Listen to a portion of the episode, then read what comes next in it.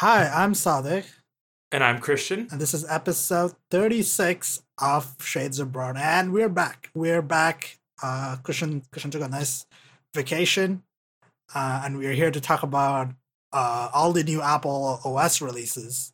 Uh, we're gonna start. Oof, it's it's gonna be a long one. Strap in. Put put on your seatbelts. Uh, we're gonna we're gonna start off with uh, tvOS. Uh, Christian, I think you can start with tvOS. Uh, firstly, LOL tvOS. Why is this a thing? Um, the new tvOS release. Uh, it it didn't bring much. Uh, I I have this running joke in like, well, like on on Mastodon that like the tvOS dev team is just like ten girls just drinking beer all day, you know, and they're just like chilling around. And every time someone's like, "Oh crap, a new release is coming. What are we gonna do?" Like priority number one is just like merge all iOS 11. and then they're just like nice because honestly like wh- what does the tv what does the release tvOS bring it brought a new javascript based app system which really only matters um if you're trying to build an app for like say your uh, tv channel right it, it, it's like it's sort of like a boilerplate so where you can make an app that's performant and runs nice and plugs into the tv app uh, on tvOS, and you can just uh, distribute your content through it and use a single sign-on provider and all that fancy stuff. Uh, does not matter to anyone who does not work for like a big business, right? It doesn't matter to me. It doesn't matter really any most end consumers. Um, there is an updated TV app, however. Uh, it's uh, it's a slight redesign. There's more content silos, better search, more categories to look through. Um, I like the TV app. I think it's a good way to browse through all these random app channels you have installed and just kind of have a holistic view of everything that you can watch right now on your TV. But this isn't new, right? Android TV does it. Uh, Amazon's Fire TV devices do it.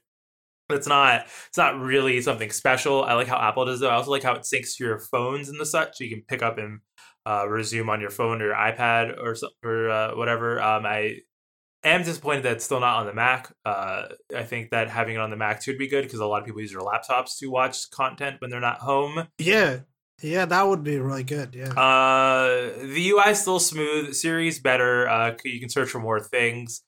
Um, I like the new Siri voice. Uh, I know we're gonna probably talk about that more in iOS. Um, but like honestly, this this tvOS it it's a thing. It exists. Um, it probably has the nicest design out of all the set top boxes. It probably uh, has the best apps available for it. Um, I I don't know. Like maybe buy this one if you have 4K TV if you're getting the new Apple TV 4K, especially with like sweet gigabit Ethernet port. Um, but like it's a thing, right? It's okay. I mean, to be to be fair to Apple, this is not a space that needs major innovation, but it needs uh, updates. It needs uh, maintenance. It needs uh, upkeep. And uh, the new TV, uh, new. I'm not gonna speak too much on the hardware, but the new Apple TV, uh, long overdue, and the not really long overdue, I guess. They they're at the here at the right time with the 4K uh, availability. Finally updating the Ethernet port for fuck's sake, Apple. What, what are you doing with the last gen one? Um, but yeah, tvOS is a thing. Uh, it's it's just gonna be one of those things that most people forget about. Like tvOS is like uh, people don't really think about the set top boxes un- until it, until it stop working, and I think tvOS is is one of those that has like it, it just works most of the time, and uh, you mostly forget it, that it exists. So, which is a good thing for a software like this. So, moving on from something that Apple actually maybe forgot also exists um, is macOS. Uh, that uh, hi 420 blaze it, Sierra. Uh, yeah, they made the joke. I'm I'm just I'm just playing along. Um, yeah. Uh, this is this is a great name. Uh, High Sierra. Uh, we're gonna start off with what? Uh, one of the biggest things I think is the APFS change, and this isn't even a user facing change. Uh, Christian, do you want to talk about APFS a little bit? Um, APFS only works for spinning hard disk or SSDs. My bad. SSDs spinning hard disks were not migrated to APFS. Um, there's a couple. It's a little wonky. Um, there's been some reports out, some problems with APFS, a couple security things. I imagine Apple's going to fix that soon. Um, the biggest change about APFS, honestly, that anyone will notice is that copying files now are going to be instantaneous because instead of moving, instead of duplicating the file blocks right in the file system, it's just linking to it. Uh, so it's makes that more uh more quicker. Um, I don't. I APFS. It's, it's just more of like like macOS High Sierra is just a lot of Apple cleaning themselves of technical debt, right? Like you're not going to notice many of the changes. Um, APFS is a good thing. I do think that it's much better, especially when you start bringing in like multiple hard disks or like multiple drives and all that sort of stuff. You can it it's nicer. There's less of a chance of you losing your data. But honestly, at this point, those are such edge cases, anyways. Um, like and I think the real benefit for APFS, I want to say probably like next release, right? When Time Machine gets full APFS support. Yeah, so APFS is still, but this what what this does is it unifies all of Apple's platforms across one file system. So every Apple platform, every current Apple platform is using APFS from this tiny little watch uh, to to to uh, to uh, the iMac. Uh, so everything is using APFS. Uh, the only things that are not using APFS yet are Fusion drives, and Fusion drives are a weird one. Um, they were supported during the beta, but Apple removed the support uh, for the GM. Uh, and Fusion drives cannot be manually or automatically converted to APFS, so you're gonna have to wait if you have a Fusion drive. Uh, but otherwise, uh, if you have a spinning drive, you can convert it to APFS, but Apple won't do it automatically. You have to use uh, disk utility to convert uh, those drives from HFS plus to uh, APFS. And yeah, that's that's APFS. It's it's mostly a lot of cool. There, there's some WWDC talks on it. Uh, if if you really want to like get into the yeah, like the like, the real interesting thing, right, is snapshots, which I think like I you remember like what was it Btrfs that like was the first like I know ZFS supported snapshots right Z, ZFS has snapshots and then there was like Btrfs that came as like more of a uh, like it was like trying to replace ext4 on Linux way back when and has that even become stable yet? I don't know if BDR uh, BTRFS is stable yet. Uh, I don't think so. Most most uh, operating uh, Linux operating systems still use uh, ext or if you want to do a custom, you probably use like XFS. Yeah. Uh, but basically, like file yeah, systems yeah, don't really matter that yeah. much. I mean, and yeah, to most people they don't they don't matter until it until they stop. Yeah, like I well for most consumer facing needs, right? Like file most most modern file systems are fine. Um, it's only when you get into like enterprise stuff and you're doing like huge RAID arrays and um, and you're just pulling in and out hard disk and stuff and like uh and and these huge server rigs. That's when like the file system becomes more important because like if it supports snapshots, if it can do uh all this fancy stuff, then you're gonna have a better time. But for most people doesn't really it's not really that important. And more importantly mac os server is just gone right? Mm, it's still around. They removed a bunch, they removed a few features. It's still it's not really worth talking about. If you if you're doing server stuff you're not using mac os like it's really like you're not using mac os you if, if you if you want a unix like uh, you're probably using one of the bsds uh, on your server or are you just using linux? Uh, that's not really a thing that it's worth talking about but APFS, like the stuff that could be user facing is the copying thing. Is, is like the copying thing a user will immediately notice, like, whoa, my copies are, are a lot faster. Uh, that's that that's cool. The snapshot feature will probably be used in the future when they add uh, support for it with Time Machine. So if you have if you use Time Machine, uh, Time Machine drives cannot be converted. Should not Time Machine does not support APFS yet, so you can't convert uh, Time Machine drives uh, to APFS yet. But I, I assume that's probably coming uh, next release or maybe in a point release, who knows. Uh, so what are the changes? There's uh, Metal 3. Yeah, so uh, Apple still does not want to support a modern version of OpenGL. You know, just putting that out there. It's 2017, and I think the OpenGL version macOS supports is not released in this decade.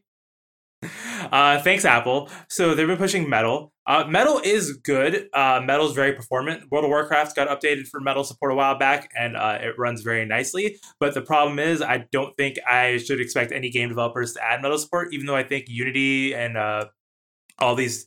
I know, especially with Apple working with Unity and um, Unreal, to uh, add VR support for the iMac Pro, and that comes out later this year. They're probably all going to get Metal support, but at the same time, I don't I don't think Metals has that huge of an adoption. Where it does matter though, for most end users, since no one buys a Mac to play games. Uh, yeah, see, this is a this is a th- sort of a catch twenty two. Like, a, de- a game developers don't want to develop for yet another graphics API. Uh, And I mean, they already have consoles to develop for. They already have DirectX. They already have OpenGL. Um, I don't see why they would pick like Metal and develop specifically for one platform that is that is not really like known for p- people who buy games. People who play games on PC uh, use Windows. Sorry, Linux gamers. That's that's just uh, the statistics.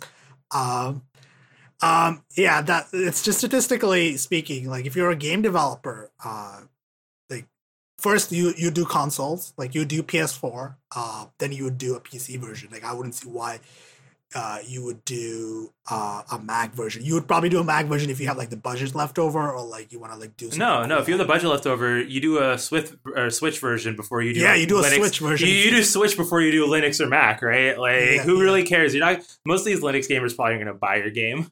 Mac gamers, Oh, maybe. God. Mac, I don't Maybe know. yeah. But like, does that is that new MacBook Pro really good for uh, playing games? I don't think so. Mm, no, not really. I mean, it can play games, but it's not really like you know doesn't have like the power really to drive most AAA video games. So yeah, so for gaming wise, it's it's not. It's, it has been trashed for a while. Anybody who has a Mac knows this. Uh, they probably also have a console or, or a separate gaming P, uh, Windows PC for that. Uh, But where Me- The f- Metal Three can also help when it comes to uh, high end like creation apps, right? Like using Metal Three to like help uh, for, for at least on the UI side of right something like Final Cut or uh, a couple of these other pro apps that do have a lot of heavy graphics rendering. I because I know right now there's is it OpenCL or CUDA or something like that. It's an NVIDIA thing. Yeah, there's that. Um, there's a couple of uh, APIs that let you go deeper level, and I think Apple's been putting some of that and also into Metal. So that's definitely for for workstation applications. This can help make it smoother. But uh, where you're going to notice it right now, as of today, is that the whole window manager was rewritten using Swift and Metal three. So, um, doing like uh, mission control, launchpad, all that stuff is gonna be a hell of a lot smoother. And you might think to yourself, shouldn't this be smooth anyways? It's like, eh, because of the uh, version of OpenGL that Apple was supporting, and uh, probably because of some of their drivers and stuff, and it's just not being as GPU performant. When they're doing Metal and its work in house, they probably they, they- they're getting better performance out of these out of the existing cards and all that. Yeah. Yeah. So I don't think anybody at Apple is actually even maintaining the OpenGL version in Mac OS. Like I don't I don't think it's staffed that department. No, it doesn't exist or it's not staffed. Like that's probably a thing because OpenGL version has there's really no excuse to at least bring it up to like a stable neo release. Like uh, Apple, please. Uh, but yeah, so that's the state of I suppose graphics uh, on Mac OS. Uh, there was Photos app. Uh, uh, this is a bit, this is a user facing change, I suppose. Uh, the Photos app got some updates. The it now syncs um, face recognition in an interesting way. Christian, you have the details on on. on Okay, so like um firstly I just want to say the design of the new Photos app is good. They brought over some of the iOS 11 stuff uh, aesthetic. Uh, I think that um, the UI changes are smart. Uh, the editing stuff is good. Um, it supports system integrations with like uh, say Pixelmator. So you can I can edit a photo in Pixelmator and then it'll sync back to the Photos app, and that photo the edited version will sync to all my devices, which is clever. Um, but with how they're doing face face syncing, it's essentially that they are not syncing the whole facial database. So each device will locally scan for faces and then say, hey, this is a face, what person is it? But once you say this is static in this photo, you have that sync, you have that metadata attached to that picture. That is synced with the photos through all your devices. So each device will rebuild the photo, the facial database when it's plugged in or whatever, right? But that database is not sent, it stays on the device, it's encrypted and does not is not sent to any other devices. So all that's being sent is just metadata attached to the pictures to say this is a face, which I think is a really clever way of doing it in like a privacy sort of privacy conscious way. Yeah, a definitely an interesting way to do it. Like the easy way would be to just send all the stuff to the cloud and then do the calculations there. But obviously, Apple's uh, design philosophies are privacy oriented more than not. Uh, so that is that is the thing that they're doing. Um, speaking of privacy stuff, Safari. Uh, there's some significant changes in, in Safari. So, Christian, you know about the art WebRTC uh, shenanigans. So so Safari added support for WebRTC. but not full support. So I was, I actually, I think I talked to um, the developers of Wire on Twitter about this because I was like, hey, if Safari supports WebRTC now, why are you guys still blocking off uh, Safari from accessing the uh, web version of Wire, right? Or Discord, you still can't do voice chats with it. And turns out Apple's implementation is not 100% uh, standards compliant and does not support every single API of, uh, of modern WebRTC. So uh, it you can do some basic stuff, but it, it's, it's it's whatever. Um, Safari also supports basic support for service workers and some of that progressive web app stuff. It does not have full support for it yet, so push notifications won't work in Safari, right? Like it's still Apple's still lagging behind on some of this progressive web app stuff, and it's really annoying. Uh, but they are trailing in other areas. Uh, Safari is faster now. Apple claims it's faster than Chrome. Definitely, battery life's more improved when you're using Safari. Um, there's also been some privacy changes. So uh, Apple's blocking tracking cookies, but in a sort of intelligent way, right? So how it does is that so it's essentially like if you go to Amazon and you look for uh you know my my new dope mixtape and then you go you go on to uh, uh, the Verge or whatever and you see and you see an ad for my dope new mixtape. Apple's blocking those cookies um, essentially removing them when it detects them. It, it scans all your cookies and detects that, does it all locally, and removes them so companies won't know that, uh, it, it helps prevent you from being tracked. The issue being if you visit the domain of which the cookie is being uh, served from, it does not uh, it does not stop the tracking. So if you go to Facebook, right, and you use Facebook regularly, Safari isn't going to remove those Facebook cookies because you're going to Facebook.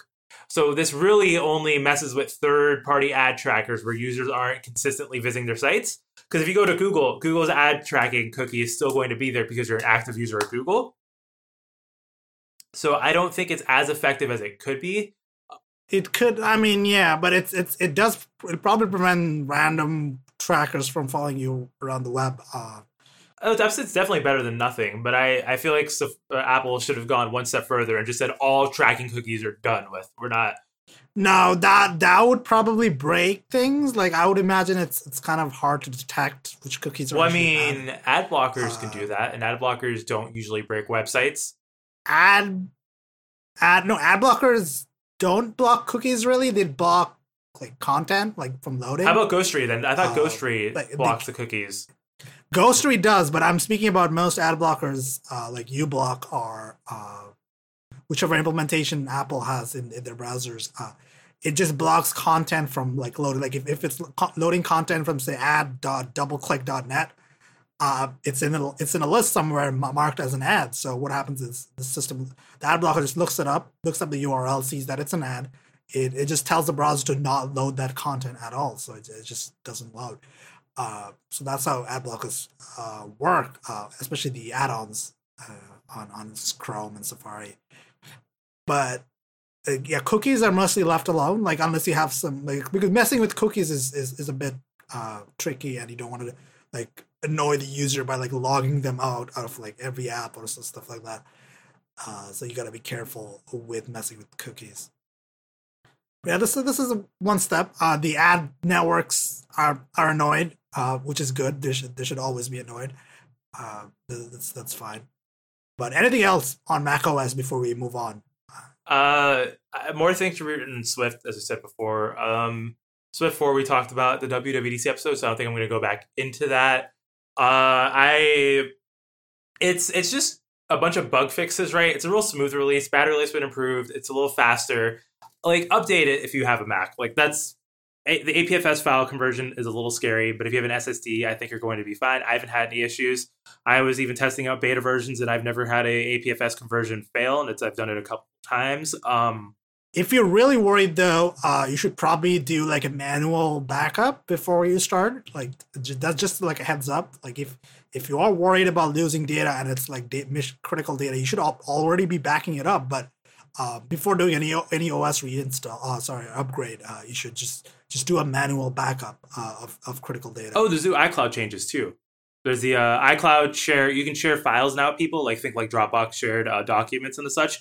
Um, you, so you can't share folders, which is annoying. it's it's it's slowly getting better. Hopefully next year. But I mean, besides that, it's you know, it's a solid. It's a solid. This is what I want from like Mac OS, right? Like it's what it's it's like even Microsoft's doing is Windows 10 now, right? Like they're still adding features, but what they're doing, they're slowly just like reworking low level parts of the OS to modernize them, right? But you can't do it quickly, or because it's so many people have mission critical applications for it, right? Like I know some people are all like, why can't we have like a Mac OS 9 to Mac OS 10 just rethinking of the desktop or like a Windows 7 to Windows 8 rethinking of the desktop, but like in a way that benefits people who primarily use a mouse and a keyboard. And it's like, do you really want that? Do you want do you really want the whole desktop to be because if you if you start from scratch, think of all the things you're giving up. You're giving up a solid foundation for applications around. You're giving up a thoroughly fleshed out uh, API for UI and, and creating apps and such, right? And what's the benefit? Just to say that it's more modern or that it has a new design? Like I, I don't think so. No, that's that's that's not how you like. Uh, like I'm not a software engineer, and I'm definitely not qualified to speak on operating system design. But like, it's it's it's it's not. These are not new small projects. These are huge. Uh, uh, just just from a project management scope, uh, it's just like it would be a massive thing to like just redo the entire OS. That's not really a, uh, a thing you can do. You, you have to sort of start from various blocks and sort of make your way through there. That's how Windows. That's how Microsoft is working on Windows. Uh, slowly and slowly but surely, they're making more parts of the app, uh, more parts of the system more robust, more modern, uh, modernizing various parts. So you got to do it one by one, part by yeah, part. Yeah, it's like twenty years of code. You can't just do the whole People are just like, let's just start from scratch. You know, the Mac needs a whole whole rethinking, and it's like that's not really it. Or like my my favorites like make iOS work with a mouse, and I'm like, but you lose so much, right? The the problem with this is like the people expect new OS releases every year now, right? Like that's like it's people say it's like companies should slow down and go to slow releases. Like no, people expect that. More importantly, you have to do consistent OS releases because of security. So uh, it's it's I don't know. I, I'm I'm in favor of slower incremental changes in OSs because big changes always bring like what uh, the one thing that I've noticed is sort of like a sort of a sidebar here to Windows 10. Uh, one thing I've noticed with Windows 10 was like the uh, being Microsoft doing these sort of slower uh, not slower, more incremental updates to Windows 10 uh, with their new model. Uh, has certainly made Windows 10 a much more pleasant experience. As slowly it, it gets better and like the bugs uh, leave. Like, it doesn't like no big jarring changes, so it, it, it feels like every time you update it, you say the fall creators update is just coming out soon. I think it's it's, it's going to be another incremental change. Not a lot of ha- not a lot has changed, but that's good because like you want you want that to be like you want to you want to still update the thing, but you don't want it to be like too drastic. Yeah, this is a rolling uh, release cycle, right, of software. Like it's like uh, back when back when me and Sadek were active Linux users, right? Rolling release meant you got the newest release right now. But I think as like as more companies have embraced this model, it's been more or less of like what's finished right now will ship, and everything else we can just push back because we're going to have another release in six months. Yep, yeah, that's basically what it's. This is it's not rolling release like Arch Linux, but uh, more like OpenSUSE tumbleweed, I think, or what is it called? Uh, it, it's that's it's more like that. Uh, so you just have like a like a stable release, and then every like every few months you do another release. So that that way it's like you don't you're not doing huge releases once a year or to every two years or whatever. Uh, but that's enough for OS uh, sidebar. Uh, we're gonna move on to Watch OS. We'd start off with a rant. Let me let me let me let me I need to I need to talk about WatchOS for a minute. Let me I just want to preface this by saying I understand the reasons why Apple will not put the say will not like give it feature parity API wise with iOS. I fully understand the fact that you do not need a full game engine running on your watch. Um but it's like if you listen to ATP or Under the Radar, Marco Arment has been going on a rant for ages about how like background music playback is nearly impossible on the watch. So um, there's a couple of different frameworks for sending audio. Um, if you use the same one as iOS, shit, I forgot the name of it. Let's just call it the iOS standard audio uh, playback framework just for now. Just I, I can't remember the name of it. If you use that, your the system is liable to kill your uh, playback at any point to save memory, which is fine, makes sense. But if you're having an app where it's like you're listening to a podcast or you're uh, playing music locally from the watch, which Apple wants you to do with watch with the new watch with Watch uh, Series Three, right? Because as LTE, the whole idea is that you're going to be doing, you're going to be using as a standalone device connected to AirPods, right, for Apple Music streaming. But there's no podcast app for it. Spotify can't you can't do this. Apple's essentially locking in Apple Music to being the one true provider of uh, of uh, audio content on the watch because they're just they don't have the API support for it, which is silly. Like I should be able to locally to create an app that downloads podcasts on the watch and plays them back on the watch and provides playback controls on the watch that lets me skip on the watch and none of those are possible. I can't build a playback player that skips ahead from chapter to chapter. I you like I think Dave underscore David Smith was talking about how he did it for uh for an app like on uh, on an older version of iOS, and you could do that for WatchOS, but it'd be super slow, right? Is where you download like the MP3 in chunks, and you just play those chunks as separate files. And when you hit the skip button to skip ahead ten seconds, you just skip to the next file chunk. So right, so you're slicing you're slicing an MP3 into 500 separate files, and every time someone wants to skip ahead like like 30 seconds, you just jump from file to file. Like that's that's how you have to do it right now on the watch in order to get like skipping uh, ahead without using the system. You can do in the system now playing back app, right? But if you have a s- individual app you created yourself, there's no way for you to skip ahead, and you have to use that disgusting hack, and that's like uh Yeah, that's that's that's not an Apple really. This I, I don't like uh like if, if Apple Music can do it, uh you should let other developers also do it. Like it's really like if if, if Apple Music couldn't do it, I would be like, okay, it's just like Apple doesn't want to do it. But Apple Music can do this. This is something that Apple Music can and does do. Apple Music can stream from Yeah. the network too. So like Yeah. that's the best part about. Well, it's not. So I just want to say Apple Music streaming is not in right now. It's coming in a future release. But like, it's just like if Apple Music can stream from a network, can jump ahead, can create playlists, can go through playlists, and can have custom playback controls where you can like add music to your library, thumbs up songs, and that. You, you cannot do any of that as a developer, and that is like some hot bullshit. Apple, like just you have literally the only way you get background playback given to you right now is if you're a workout app and you're using a custom workout. And Marco's like, I wonder if I can make starting a workout like to play a podcast, like how they can how you can make that work. Like this is Yeah, I yeah. So if you if you're wondering about that discussion, um, there's an Under the Radar episode uh, you can go listen to, uh, where he details why this would not like be actually a good idea. Like it like it sounds like like something you could do like a hack, but it's not actually. yeah. You see, Like, like, being you'd a workout app app and it'd be has like this app needs requirements, like, access to your health data, and you'd be like, why why does my to the health- podcast app need to access my health data? And you can't hide that dialogue, Yep. right? And the workout won't, and you need a granted health exactly. access in order to start a workout. It's a whole fuck. Nope, But you like cannot. there is, we'll link to that episode of Under the Radar. You find a show notes always at two shades of brown.com. yeah, it's, um, it's there's another rant I want to go on too about WatchOS, and that's just like,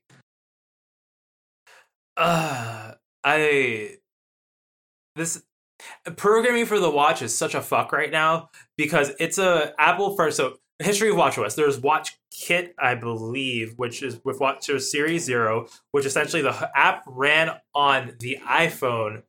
And the watch and the iPhone just send data back and forth to each other, and all you have is like a shell UI on the watch. And then with no, no, WatchKit is the native programming framework. I think it was like Watch Something was the one Series Zero. I forgot the name of it. I'm sorry, but WatchKit came with WatchOS 2, which allows you native programming on the watch. Um, I have experience making apps for the watch with that. It's it, it it's just this, it's this feature parity thing. Like I understand, kill my app out of memory because, or if I'm using too many resources, if I'm sucking battery life, that makes sense to me, right?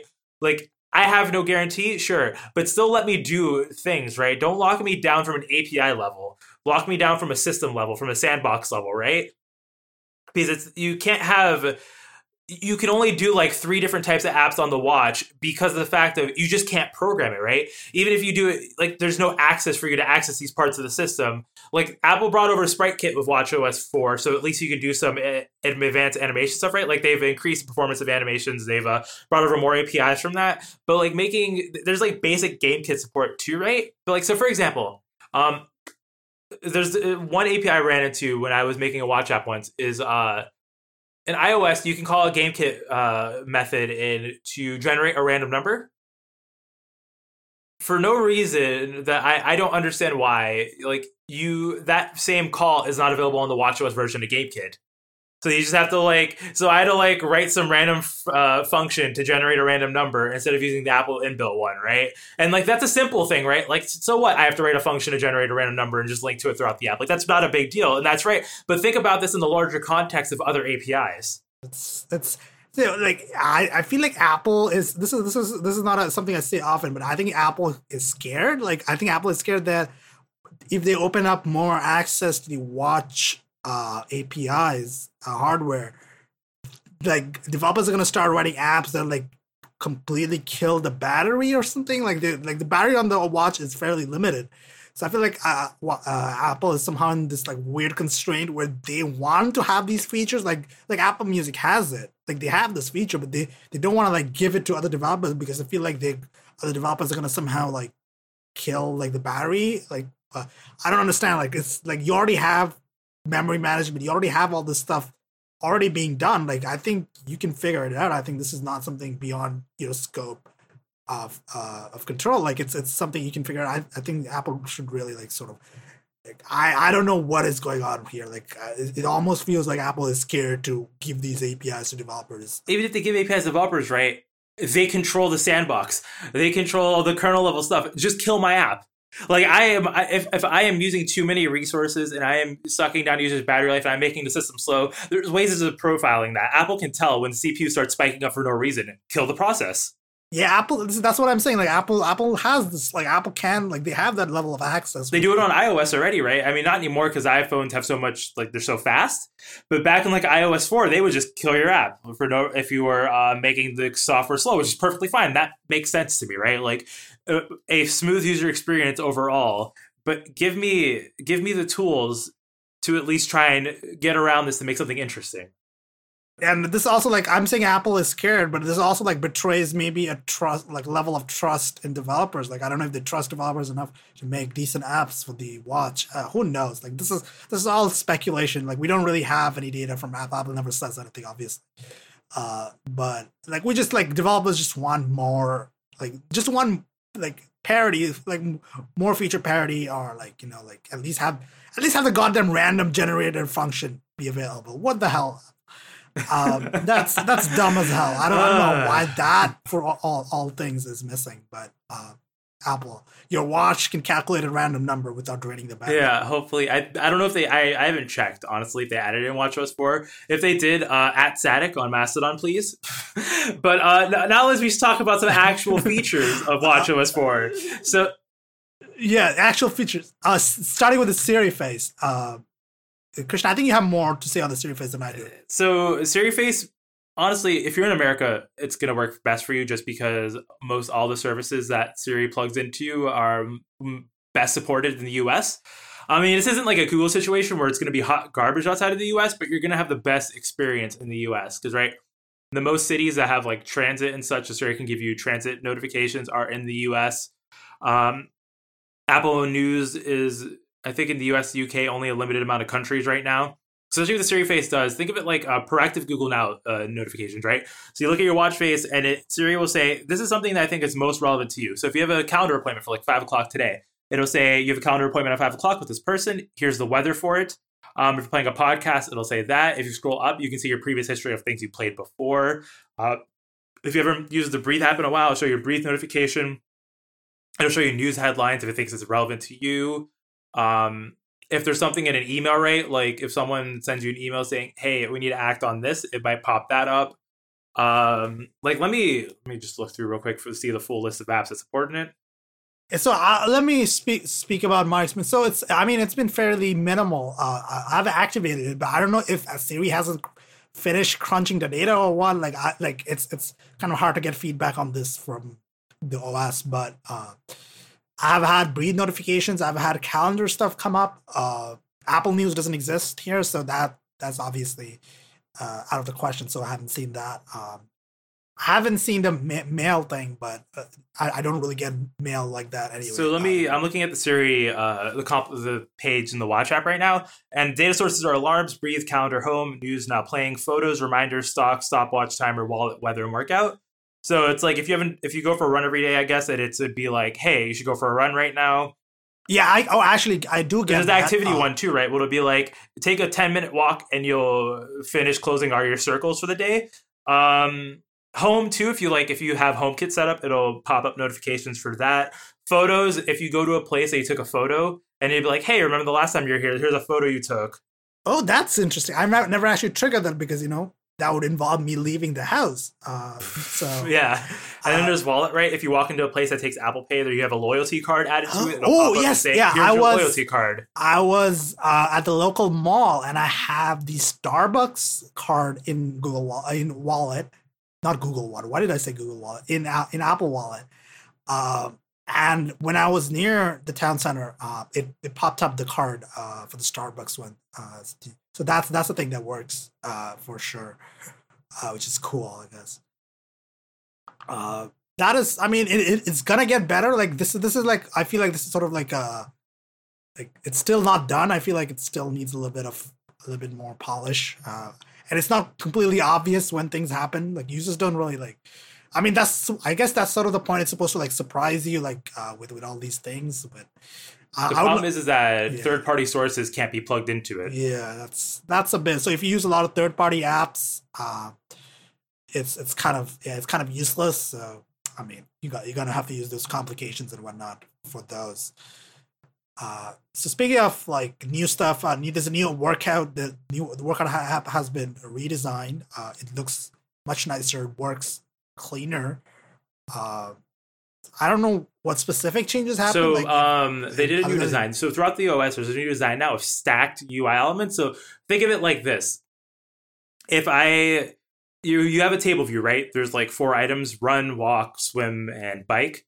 Um, if I if I currently have run as a selected item, it's going to be popping out more with all the items sort of lower on the z-axis, going up and down, sort of like a rotary dial, which makes sense for the whole watch metaphor, right? I really like it. Um, so they're a little more recessed on the z-axis. They're a little more faded out, so it looks like you're scrolling uh, through kind of like a ticker. I think that's a great metaphor for uh, UI design on the watch. Um, I think with these big elements, it really works out on the watch's screen size. Um, but so besides that, what the new workout app brings is uh, inbuilt music controls because you know from earlier you can now do background music playback if you're a workout app. Uh, but it also they remove the ability to delete a workout when you finish it because I feel like people might have accidentally hit that. I've definitely hit that before. Yes, uh, yeah. I mean, I I'm always careful when I end a workout. I'm like, Yeah, but now make sure gone. not to hit the delete button. And And then they also added new workout types so- if you have a newer hardware that supports it. Um, auto pause is a bit more clever. Um, you can now add uh, more workouts from one workout, right? So I can be running and then say I want to go for a swim because you know I just want to get I just want to get hashtag lit. So I just, I just add the swim workout from the run. It switches over and it'll do it'll start uh, spinning up the different tracking algorithms for that, right? So that's all cool and interesting. I think the new workout app is great. Um, if you always wanted a, a more customizable workout interface, I would say try out Workouts Plus Plus from underscore David Smith. I'll have a link to that in the show notes. It's a good app. Uh, support local indie developers.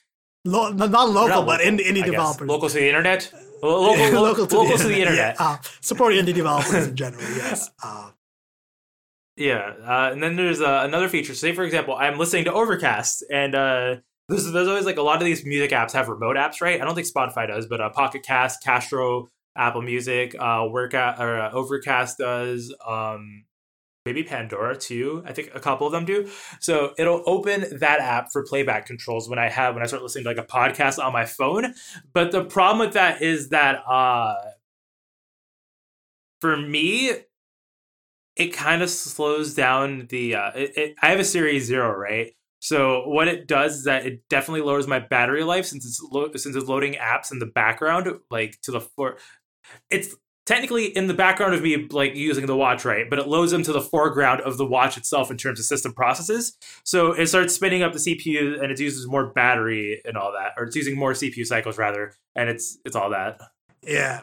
I, I, yeah, it's it's it's nice, but it like I, I wish it like Spotify. I don't know what Spotify is doing. Like honestly, like like this is annoying to me because like Spotify is the only like the Pocket Cast works with it. Uh, obviously, the music app uh, on the phone on iOS works with it, um, but Spotify is my main music app, uh, and I that's the one thing that doesn't support that, which is which is frustrating, really frustrating. I, I, wish Spotify would just, just just do it, please, for the love of God. Um, it's it's annoying as hell to not have that. Uh, I mean, it's it's not really a big deal because I have like buttons on my headphones to like say pause music or like go to skip to the next track, but like I would like it would be nice to have it on the watch as well. Like just just please. Yeah, it'd be like more so like because with the Apple Music app, right? Like I guess we can just talk about the new music app now. Um you can you can search for different songs, right? You can load different playlists from the watch, and having that quick and easy playback while you're also having the now playing screen would be useful for Spotify if you just want to change tracks and you're already looking at your watch, right? If you're on the bus, you know you don't want to pull out your phone because it's crowded or whatever, and you do it from your watch. But uh, it's just like so. But the new Apple Music app, though, um, it's what's interesting the most is that it. What's the most interesting, if I can talk properly, is that when you have your watch charging, it'll automatically sync. It'll predict it. It'll predict what songs you want to listen to, and it'll sync them to your watch. It'll sync albums that you frequently listen to. It'll sync new music that you think you'll like. Um, Apple Music version of Discover Weekly or your favorites playlist, or there's a new Sunday chill music playlist I really like. It syncs those all automatically to your uh, watch, and the watch now defaults to local playback first. So if I I have AirPods, right? So when I use my AirPods and I'm listening to music, if I start playing music back from my watch, it'll switch the input or the output device from uh, my phone from the AirPods to the watch, and it'll play from my watch.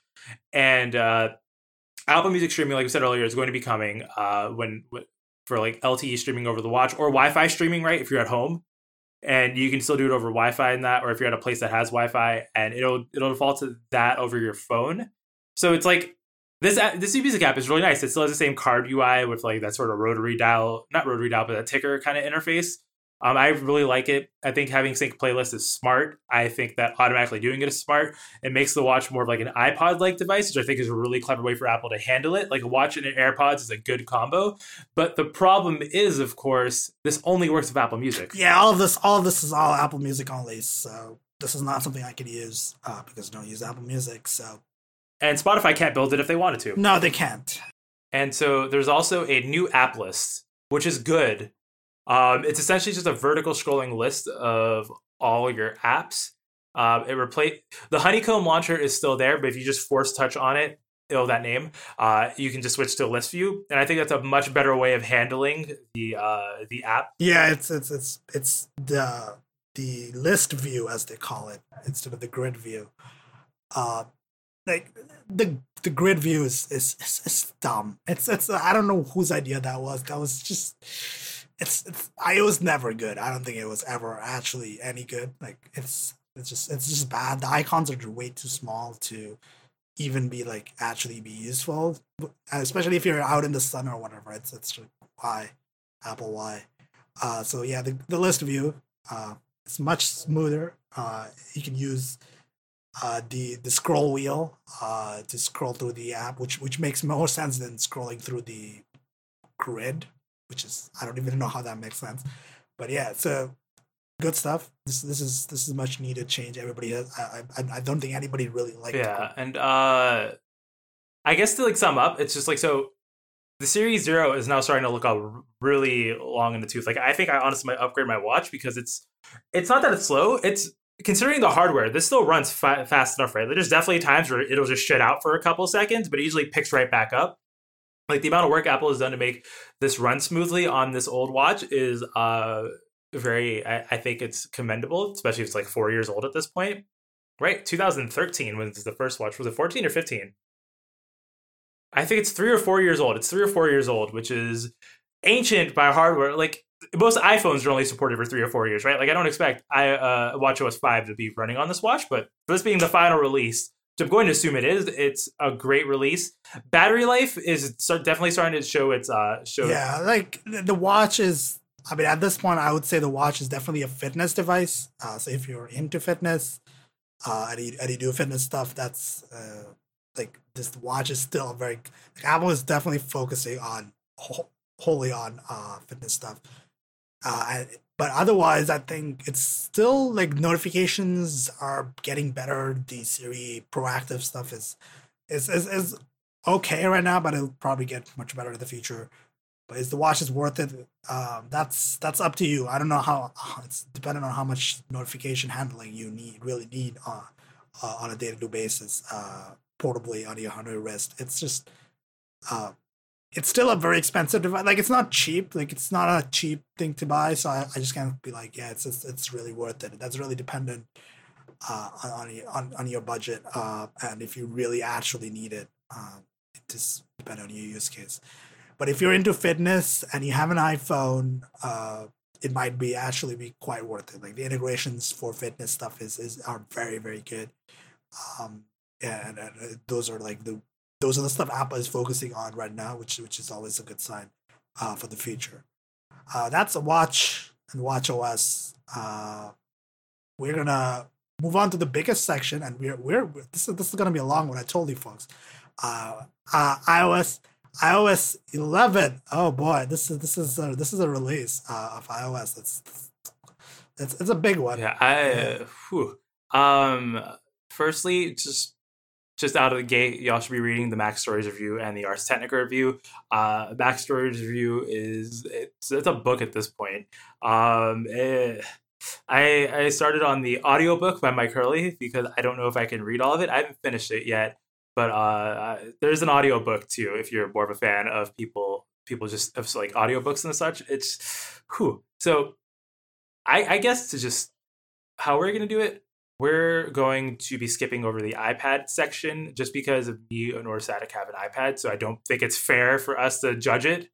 Yeah, it's I mean this is yeah, this is kind of unfortunate because um the iPad features are sort of the marquee uh, features of iOS 11. Like a lot of stuff that's in iOS 11 was specifically designed for the iPads. Uh, but if you really want, like, if you haven't, if you have one of the iPad Pros or an iPad, uh, I would really recommend uh, reading the MacStories review and the sections on the iPad because Federico uh, uses an iPad as his uh, primary computer, and I would recommend reading that because he has a lot of good perspectives, and he goes into a lot of detail about uh, iPad productivity uh, on his podcast and on his on MacStories.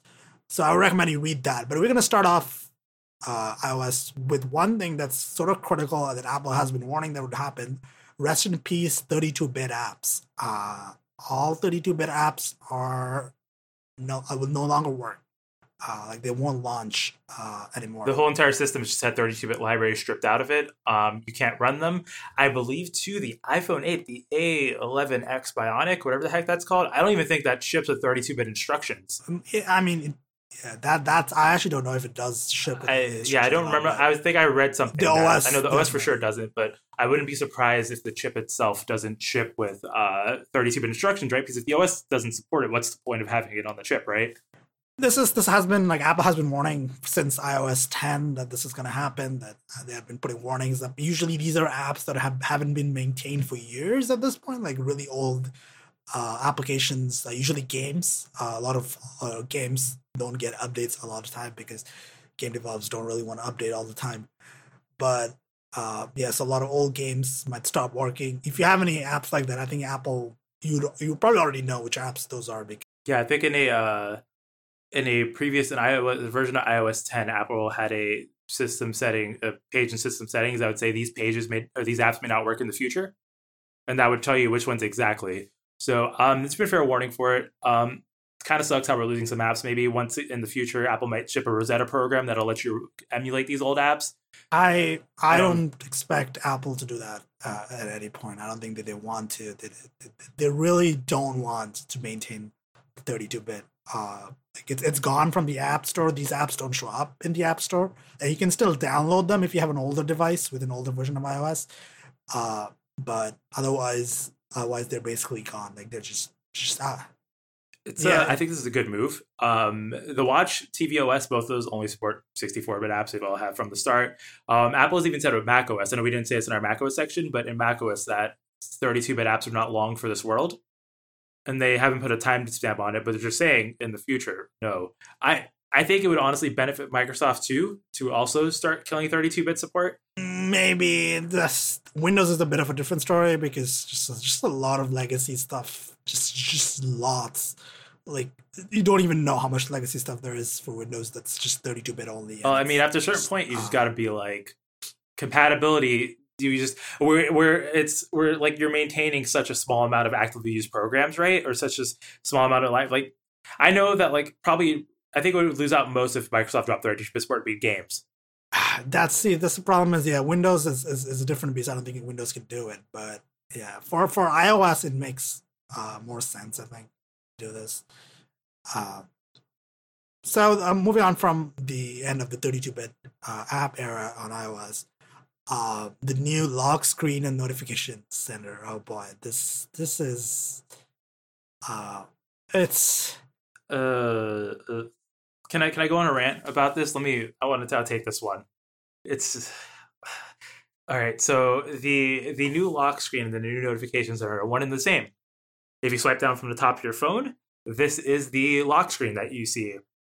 And the issue with that is iOS has been bad at notifications. iOS has forever been bad at notifications. It's even worse now because now there's no clear all button. Now it's even more confusing as to how you interact with them. You have to 3D touch on a notification, interact with it, which is not a uh, clever way of doing it. It the, like on its own, I guess it's like a fine, like it's fine, it works. But when you compare it to like Android Oreo, right? Like what you were losing out on so much more.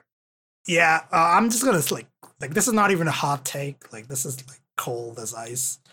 Um, it's uh, notifications on iOS are just bad. Like they, they have been bad for a long time. Apple has been slowly working on it, uh, but they just fundamentally are just just not as good uh, as uh, say the notification system on Android, which Android Oreo even or even Android in general for the past few years. Like Android's notification system has been improving. Uh, and it has always been better than iOS's.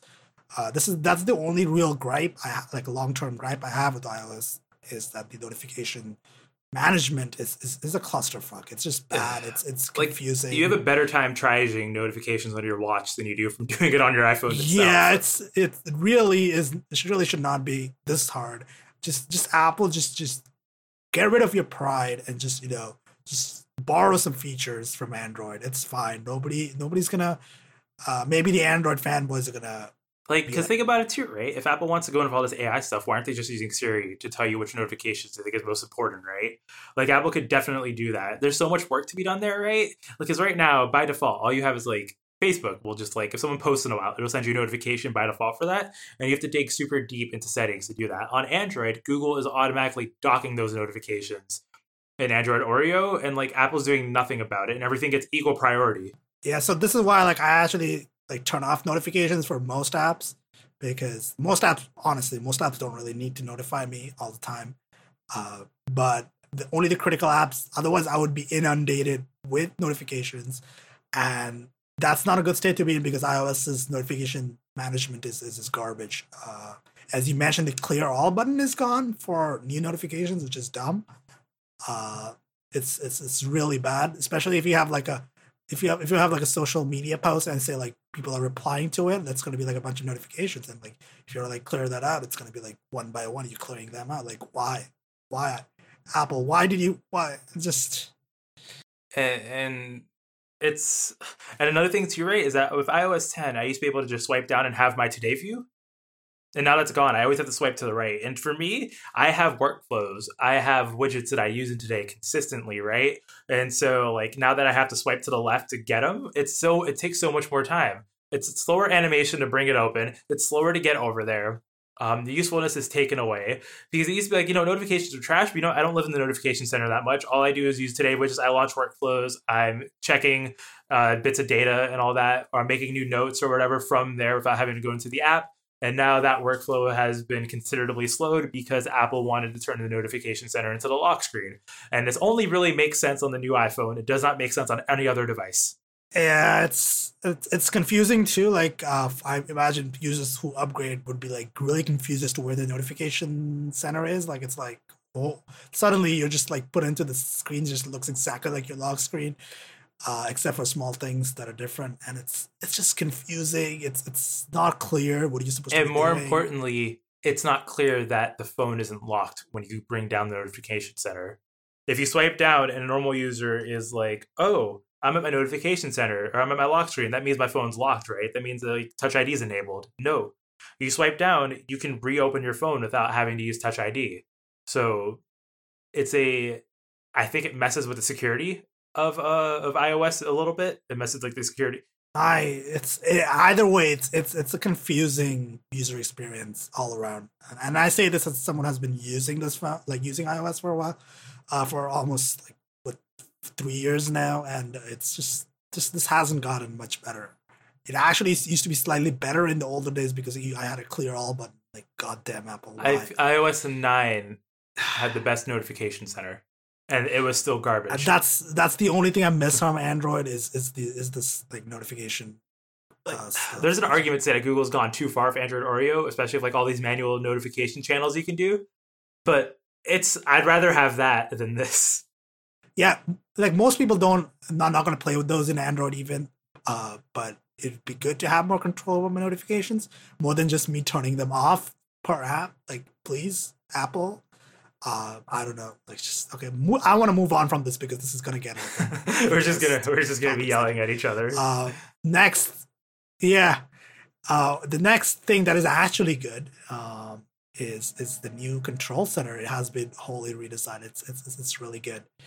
Um, it's like this. It's like this rounded blocks you can rearrange a little bit. Uh, and you can have like uh, it, I don't know what to call this UI. It's it's full screen now, right? It's like you ha- it opens up from the bottom, but it's like full screen. So uh, it's it's smoother. It, it's it's actually not like it has only one screen now. You don't you don't have to swipe to the right to get to other ones. It's just just it's just all one little uh, place to happen. It's it's much uh, nice little, little interaction, little animations like the brightness slider um, and like the three D touch uh, sort of interactions are kind of nice. So yeah, that's the new control center. Uh, take take a look at the screenshot. Uh, but uh, yeah, its control center is it's it's nice. Christian, do you have any thoughts on the on the new control center?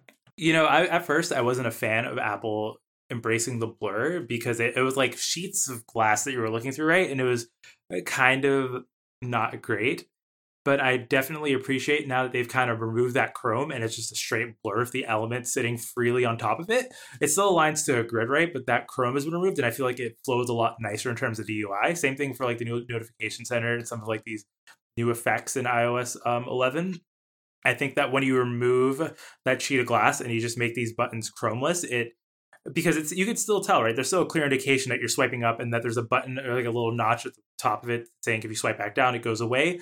I feel like the interaction model still works, but it's a lot cleaner looking. And uh, if Apple is going to embrace this uh, blur all the things um, UI style, I feel like this is the right way to do it. Um, I like how it's customizable. I think that it's a really clever way of embracing 3D touch, even though it might not be obvious to at first. But I think once you really, once you get into it, it uh, definitely works a lot better.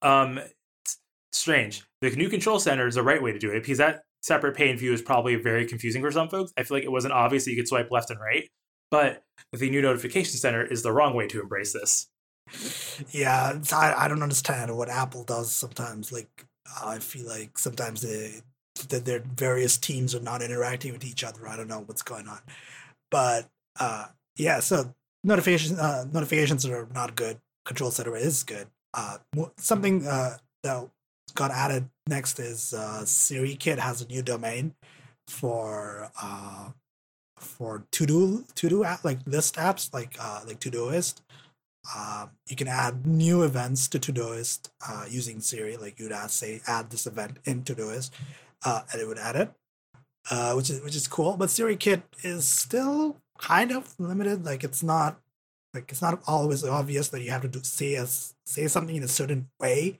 for it to pick it up. Like you have to say in Todoist, otherwise it wouldn't know uh, that you. Well, I think it's like Apple's doing that specifically. I feel like so. I remember there's an interview. I think it was Mashable. I was reading with someone who works in a Siri team, and essentially what I said is that with um the Echo with uh, Alexa Ray and uh in Google Now or the Google Assistant, you have to use a specific sentence in order to launch a specific action, right? So you have to use the uh, dictation for the uh, skill as provided by the developer. You can't get around it.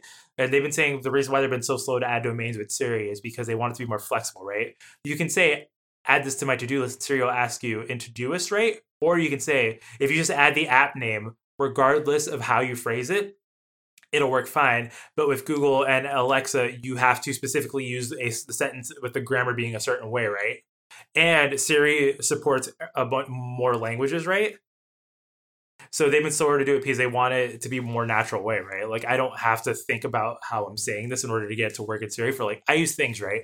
Things added Siri support. So I can just say, uh, uh, create a new reminder for this Siri or whatever, and then it will um, ask me if I want to do this in things. And that's a much better way of handling it versus being Google or, or uh, the Echo, where you have to specifically say it a certain way. I still think they should add more. I think they should add playback, like music controls. I think it's silly that they haven't done that yet, but I understand why they're doing it, and I think these new changes are great. Yeah, it's uh, SiriKit is definitely getting better slowly, uh, and I hope it get keeps getting better. I actually turned it back on uh, recently to try it out, and it's, it's been it's been nice. Um, a few settings things. Uh, emergency SOS is a thing where you press the power button five times uh, and it, it triggers like an emergency call. Like I think that's what that's what that is.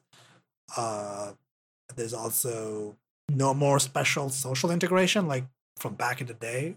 Uh, no more Twitter, Facebook, or Vimeo uh, social integration. Uh, so that's gone. Uh, that's the small settings changes. We're going to talk about uh, one of the big sort of big apps, I suppose, uh, files, new iOS uh, file manager. So I want to, I want to, I was gonna, I want to start off this one with file manager by talking about um, how third-party apps plug into it because it's, it's, a file manager, right? It's just like an updated iCloud Drive app, but now it has like proper third-party integration. So Google Drive, Dropbox, OneDrive can all integrate into it. But the issue is, you can tell the file apps what app you could, what file types you can open, but right now, there are no safeguards to prevent anyone from abusing it. So Google told the Files app that it can open every app. And because Apple doesn't have a UI for setting defaults, if you open a PowerPoint document created in Microsoft Word that is saved to the Files app and you have Google Drive installed, it'll try and open that document in Google Drive. Yeah, that, I, heard about that on the on which podcast, uh, but I did hear about it. Uh, connected, yeah. Um, that is that is definitely uh, that's not good. Uh, Apple should really probably rein that in. Um, or you know, alternatively add defaults. Uh, but Apple That'd probably really be the best way, just to add defaults. It's it's it's but, it's it's been long enough. Yeah, that, yeah, really, really, Apple. It's been yeah, it's. I feel like if Apple added defaults, this wouldn't even be a problem. But yeah, I like the new Files app. Um, it, it integrates really well with iCloud Drive. If you use that, I'm an active user of it. So files sync between my desktop and my uh, iPhone nicely. Third party apps can plug into it.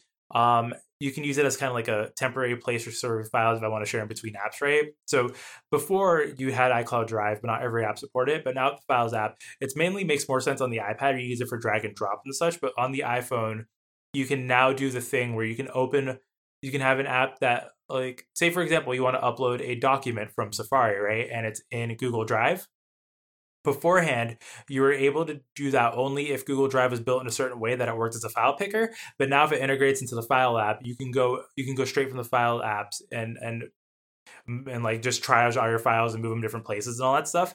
Like it's not as advanced as like dolphin or a uh, or the finder but it is a good first step and i'm glad it exists. Yeah and it's it's definitely sort of uh file managers apple's trying to everybody's just like yeah, Apple's finally doing the file manager, but it's not quite as simple as people. You, getting they're making it so that this is a good way to integrate with all of the cloud apps. So like I, I know OneDrive, which uh, OneDrive is the cloud service that I use, and it, it has already integrated with uh, this new API, uh, and it works nicely. Like I open the Files app and I can like put stuff in in, in OneDrive and it'll like upload to OneDrive, and that's that's really really really handy. Uh, because a lot, a lot of people, let's face it, uh, are using all these cloud services for. Uh, so and it's like it would be nice to have all these integrated into one place. Uh, and I, am it's, it's it's a very nice little integration. I hope it gets better as time goes on. Uh, a few other apps changes. The App Store has a whole new look. Um, it's it's it's much it's different really. It's uh, it's entirely different. It has been redesigned entirely. All the UI elements are different. Uh, so Christian, do you have any thoughts on this?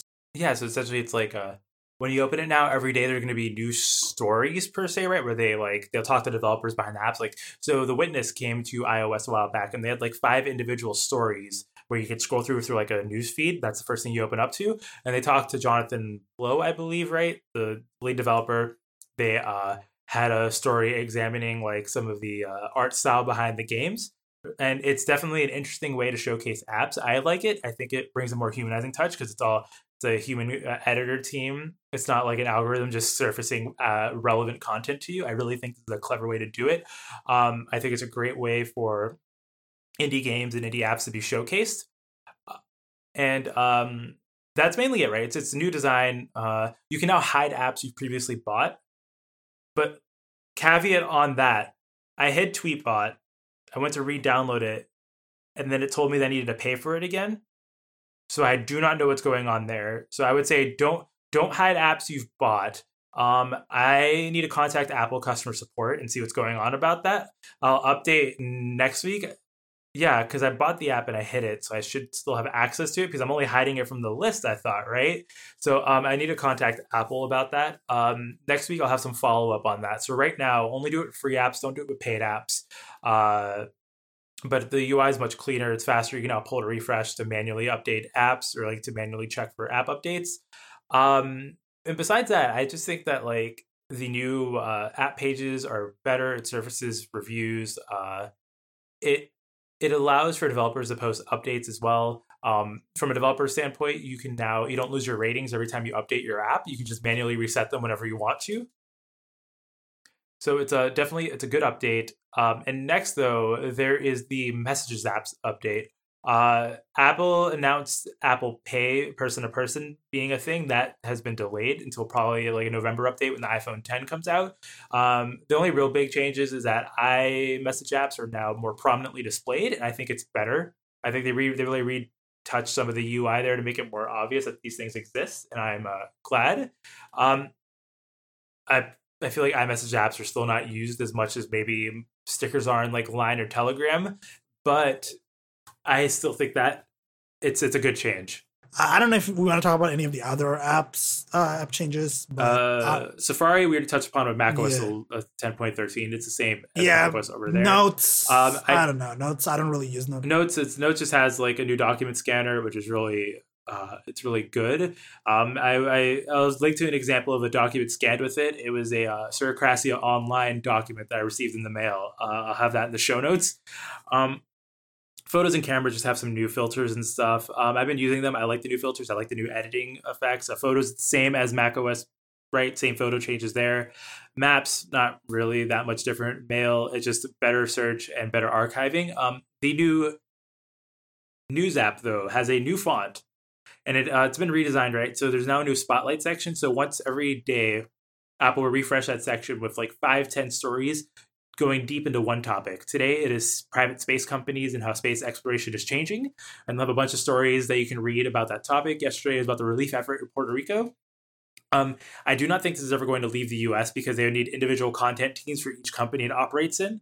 Because for a Canadian, the relief effort in Puerto Rico does not make that much sense for them to read, or especially someone in the UK, right? Maybe it might be interesting, but it's not that relevant or like private space companies in america does not make sense for someone in china to be reading right? So i think apple is uh they need more local localization teams in order to surface uh, relevant content but at least in america it's definitely a great um, idea. I really enjoy using it. Um, and there's also a new font there. Uh, it's this new serif font. It looks really nice. I like it. Uh, also coming to ios is the new file formats for video and uh, photos uh HEIF and HEI HEIF HEIF HEIF uh and HEVC uh, uh they're good. Uh they only work if you have a certain uh iPhone version uh, like iPhone 7 uh and up.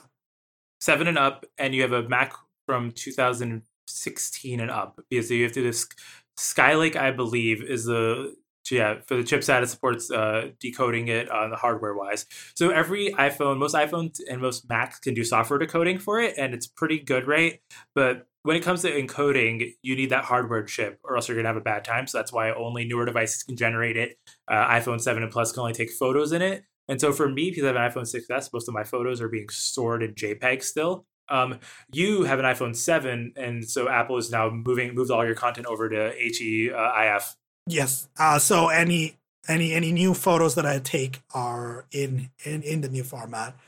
Um, and it's it's it's nice. I mean, I, I have I don't really like the main thing is like the sizes are much smaller and like uh like live photos are better supported because the hey format has like it's like a container, so you can have like multiple photos uh in the, in the same file.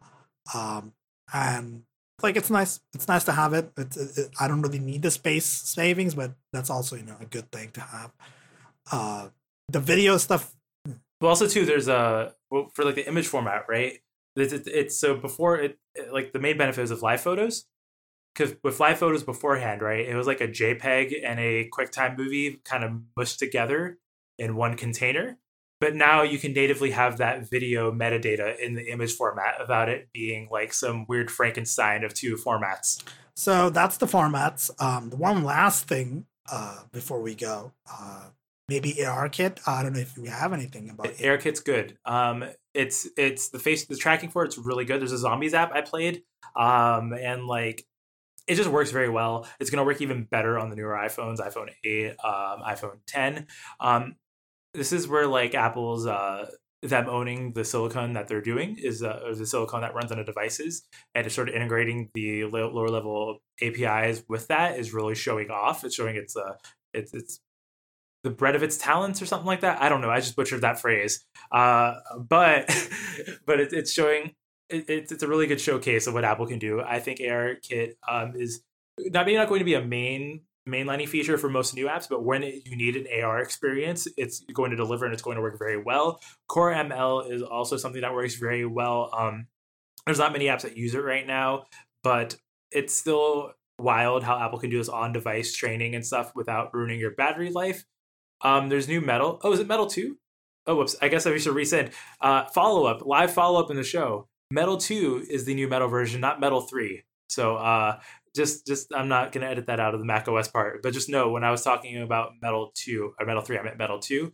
Uh, as we said in Mac OS, essentially the same thing. New AirPlay standard doesn't really matter. I do want to talk about the podcast app for a minute though. So there's a redesigned podcast app. It looks like the music app now. Um, I think it's good I think it works well. I think the discovery in it's even better now. But there is something. There's a little, uh, little more technical change that uh, I want anyone who uses the podcast app to go ahead and disable. Uh, it's going to be a, a toggle that says reset identifier in the podcast settings in the settings app.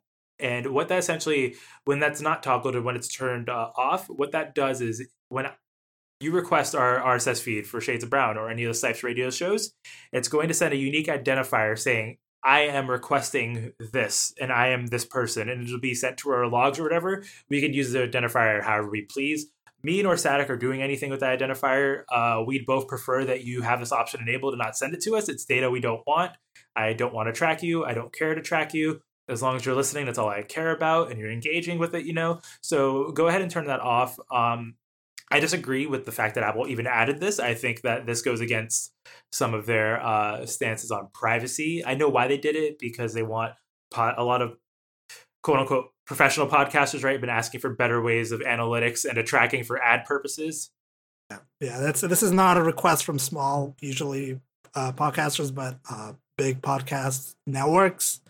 Uh, more like uh, one like better stats from Apple, I guess. Uh, and this is one way Apple can provide those stats. But yeah, so you just turn that off. There's, there's no need. I don't care about the server logs; those get rotated out uh, daily, so uh, I don't really look at them.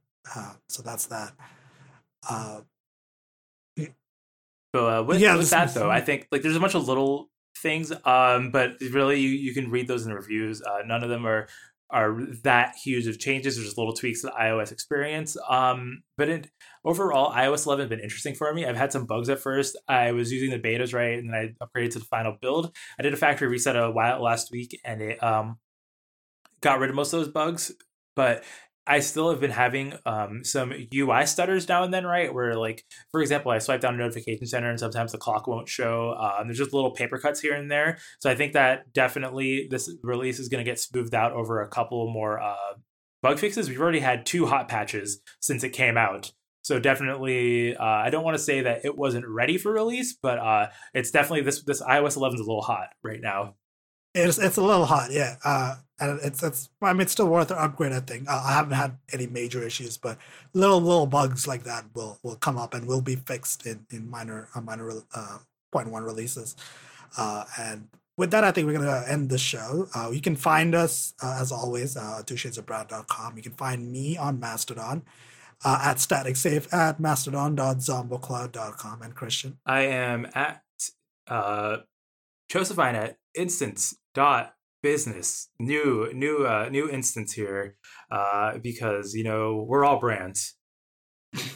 And with that goodbye. Goodbye